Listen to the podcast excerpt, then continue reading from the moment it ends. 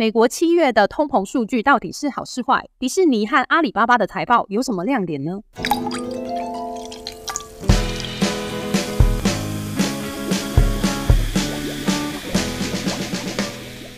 各位投资韭菜，你们好，欢迎收听周三居酒屋，我是 Cindy。今天的节目会从上周公布的美国七月通膨数据出发。这次的通膨数据明明好于预期，但市场情绪却没有明显的好转。接着来看两份重要的财报：迪士尼和阿里巴巴。节目开始之前，还是要提醒各位注意交易的风险。本节目仅提供一般建议，并未考量到您的财务规划。在交易之前，请务必充分了解你所涉及的风险。那我们就开始今天的节目吧。美国上周公布了七月份的消费者物价指数和生产者物价指数数据公布以后，大盘出现了偏空的情绪。有一些财经媒体解读为，这次的通膨年增率虽然低于预期，但这次的百分之三点二的数据比起上个月的百分之三还要更高，所以他们就解读成这一次的通膨在连续下降了十二个月之后，有起死回生的趋势。但我是觉得不能这样直接比，因为年增率是拿这一次。的数据去跟去年的同期相比，去年七月公布的通膨数据就是这一轮升息循环当中最高的百分之九点一的通膨。然后从去年八月以来，每个月公布的通膨数据就开始呈现越来越低的趋势。所以这次的通膨跟去年八月比较低的基期相比，得到比较高的通膨年增率，也是不会太意外的。我会觉得比起数据本身，或许更应该注意是不是有哪些项目跟上个月相比变得更贵了，打破了每个月持续下降的趋势呢？像是联准会最关心的核心通膨，服务类的通膨已经连续两个月都低于百分之四，房租也是连续四个月都在放缓，商品的部分不论是新车还是二手车的价格都在下滑当中，所以看起来通膨持续维持向下的趋势，并没有被打破。我觉得通膨数据公布之后，市场情绪却没有全面好转，一部分是因为生产者物价指数比预期来得高。当生产端先出现了价格回升的趋势，接着很可能就会传递到消费端。另一个原因是市场担心，从七月到现在，西德州原油上涨了大约两成，害怕油价的上升会再次带动通膨。在原油基本面的因素上，主要受到了供给端持续减产，OPEC Plus。在八月最新的会议上，决定要维持六月的减产协议，而且还会继续延长到二零二四年底。OPEC 最大产油国的沙特，他们自愿每天减产一百万桶的决议哦，也是延长到了九月，而且他们也不把话说死，不排除接下来还会有进一步扩大减产的决定。而且他们还提高了九月份卖到欧洲还有亚洲地区的油价。除了沙特之外啊，俄罗斯也降低了八月和九月的原油出口。所以从以上这些国家的减产可以看出，下半年的原油供给端确实会比较紧张一些。在需求端的话，就要看到全球最大的两个需求国家——美国和中国了。在美国经济软着陆的轻微衰退预期之下，对原油的需求应该还是有支撑的。而且旅游复苏也带动对航空燃油的需求。中国的部分在七月底的政治局推出各种刺激经济的政策，中国的经济成长率有望在今年维持在百分之五以上，所以中国缓慢复苏的经济还是对原油具有一定的需求。不管从供给或是需求端来看，都预期二零二三下半年的全球原油市场呈现供需紧张，对下半年油价的展望是比较正向的。不过，短线油价涨太快，让美国因为油价过高而暂停去购买回补战备储油，而且西德州原油触及到前次高点八十四点五美元之后，在上周五又回落到了八十三美元的下方。短线的压力是比较大的。在进入个股财报之前，统计了美股财报季从七月以来到现在，已经有八成以上的企业发布了他们最新的业绩，其中有大约八成的获利表现优于预期。但虽然获利表现优于预期，股价却是负面反应，平均下跌了百分之零点五。一方面可能是企业对于未来的展望不乐观，所以吸引了许多获利了结的卖压。美股标普五百的远期市盈率，这是我们常用来作为估值的一个指标哦，不只是高于十年的平均，也高于五年平均。说明美股大盘确实是太贵了，迟早需要回档来调整价格。而上周也确实看到了美股大盘开始回调，尤其是以科技股为主的纳斯达克指数，上周下跌的幅度达到百分之二以上。台北的听众 Patty 就问到我们对于 AI 个股的看法，因为最近太多和 AI 有沾到边的股票都有比较明显的回档，连在海景第一排的英伟达，从最高点到上周五收盘。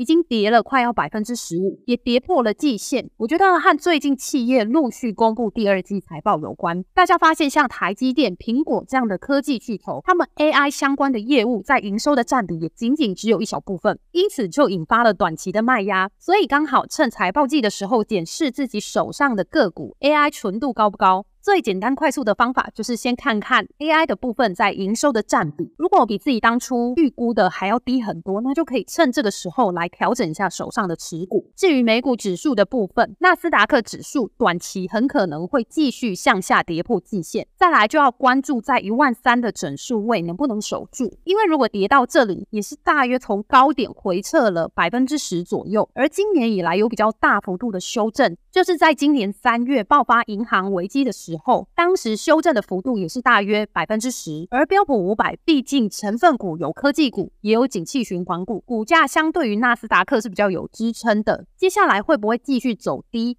就要看技术面会不会跌破四千四百点。总之呢，就是美股大盘指数有一些过高，需要修正。至于什么时候修正，我们可以参考技术面。当价格跌破重要支撑位的时候，该出场就出场，以防股价可能引发进一步的下跌。也需要趁着财报季检视一下自己手上的持股，基本面有没有发生什么变化。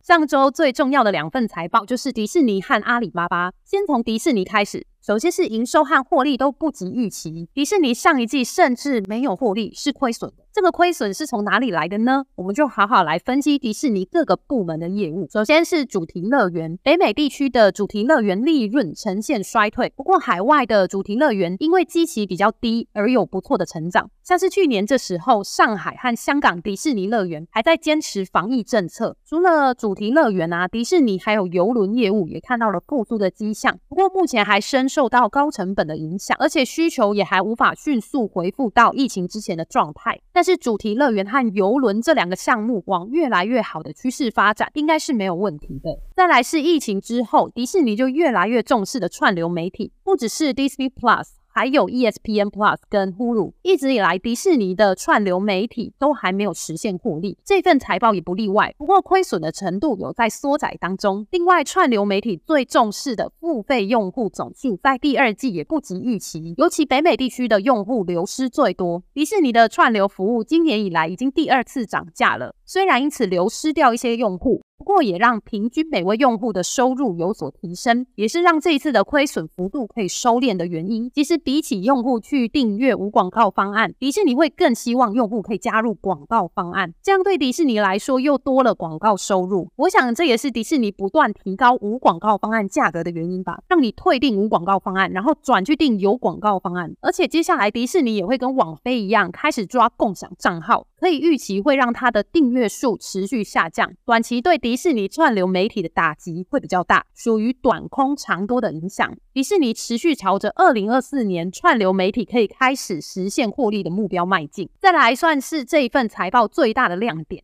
就是 ESPN 和博弈公司佩恩娱乐的合作，两家公司签订了长达十年的合作协议。因为 ESPN 本身就是体育台，和博弈公司的合作可以进军运动赌博的领域，而且因为赌博产业属于特许行业。在过去传出要合作的时候，碍于企业形象的问题，迟迟没办法敲定。合作之后，可以创造迪士尼更多元的营收布局，而且博弈产业的获利应该也蛮不错的。整体来说，算是一份表现普通的财报。迪士尼算是很早就开始在执行裁员还有削减成本的措施。去年被找回来救火的执行长艾格，接下来还会再多连任两年，因为迪士尼目前遇到的问题太多了，无法一时之间解决。迪士尼的股价最近三个月就一只在八十五到九十五美元区间盘整，缺乏催化剂，而且这次的财报表现也只是平平。考量到公司未来成长性的话，目前迪士尼的估值确实还算蛮便宜的。而且最近十年以来，股价跌到八十四到八十五美元附近，几乎都没有跌破。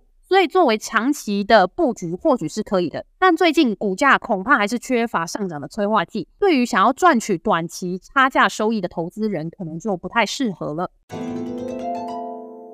接着看到阿里巴巴的财报，这份财报是公司拆分成六大业务之后首次公布财报。如果要用三个字来形容这一份财报，那就是超赚钱。今年三月开始，阿里巴巴把旗下的六大业务拆分成六家公司。其中最值得关注的就是淘宝为主的电子商务，还有阿里云跟 AI 所属的云智能集团。各项业务看营收和获利的年增率的话，都是很惊人的。就算去年是亏损的业务，今年的亏损幅度也在缩小，但也是因为去年第二季正是中国经济最低迷的时候。这个年增率可能有点失真，在所有业务当中，营收成长最缓慢的就是云智能的收入，这是因为阿里云的服务降价所造成的。但如果看获利的话，却是大幅成长了百分之一百零六。而且这个部门啊，就是投资人最引颈期盼的 AI 业务。目前阿里巴巴提供了数千个开源的机器学习模型，截止到七月，已经有多达四千五百万的下载量，还有生成式 AI 的发展。